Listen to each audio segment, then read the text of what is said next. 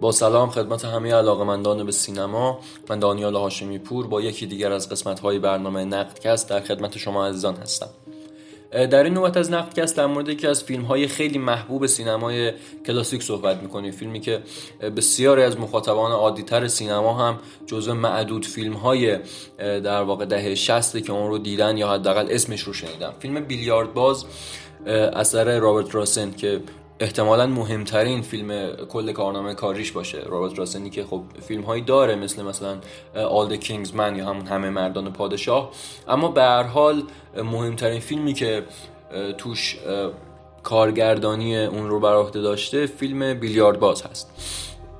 بیلیارد باز داستان شخصی به نام ادی فلسون رو روایت می‌کنه. یک بیلیارد باز که با دقلکاری و فریبکاری سعی می‌کنه که پول در بیاره و با کمک یکی از شرکای خودش گول می‌زنه بیلیارد بازهای آماتورتر رو و اونها رو به شرط بندی دعوت می‌کنه و بعد با بردی که به دست میاره پول به جیب می‌زنه.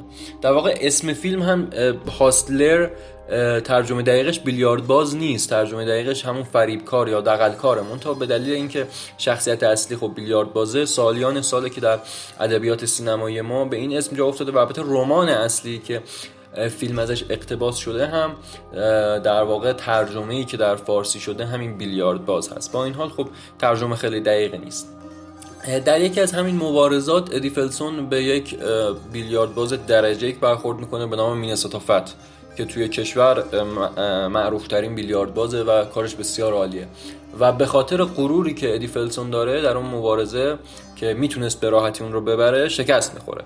در یکی از نخستین دفعات شکستش یک شکست مفتزهانه می‌خوره و از اون به بعد یک مقدار زندگیش تغییر می‌کنه. این شکست باعث میشه که خب با دختری به نام سارا آشنا بشه که او هم مثل خودش یک شکست خورده است و شکستش رو او هم قبول کرده. و داستان از این به بعد با سارا و ادی جلو میره. نکته مورد توجه در مورد فیلم بیلیارد باز اینه که رابرت راسن یک مقدار علیه اون سازوکارهای کلاسیک در قصه گویی و روایت عمل کرده. یعنی در سال 61 همچنان بسیار از فیلم ها با اسلوب های روایی در واقع کلاسیک یا سپردهی و این دست موقعیت ها ساخته می‌شد. با این حال رابرت راسن کاری که می‌کنه اینه که در وهله اول مفهوم پروتاگونیست آنتاگونیست رو از حالت کلاسیک در میاره و عوض می‌کنه. مینسوتوفت اصلا آنتاگونیست نیست. یعنی به عنوان کسی که در مقابل قهرمان قرار گرفته و در اول فیلم با هم دیگه یک چالش دارن و در پایان فیلم هم همون چالش رو تکرار می‌کنن عینا مثل یک فیلم بسترن یعنی از این نظر کاملا این دوتا با هم یک دوئل می‌کنن. خصوصا صحنه پایانی. که پول نیومن وارد کافه میشه کاملا شبیه به یک دوئل وسترنیه. اون شخصیت مینسوتا فت اصلا آنتاگونیست نیست. در واقع اتفاقا شخصیت مورد احترامی یک بیلیارد بازیه که آدم با شخصیتیه آدمیه که برای حرفه خودش اهمیت و ارزش قائله.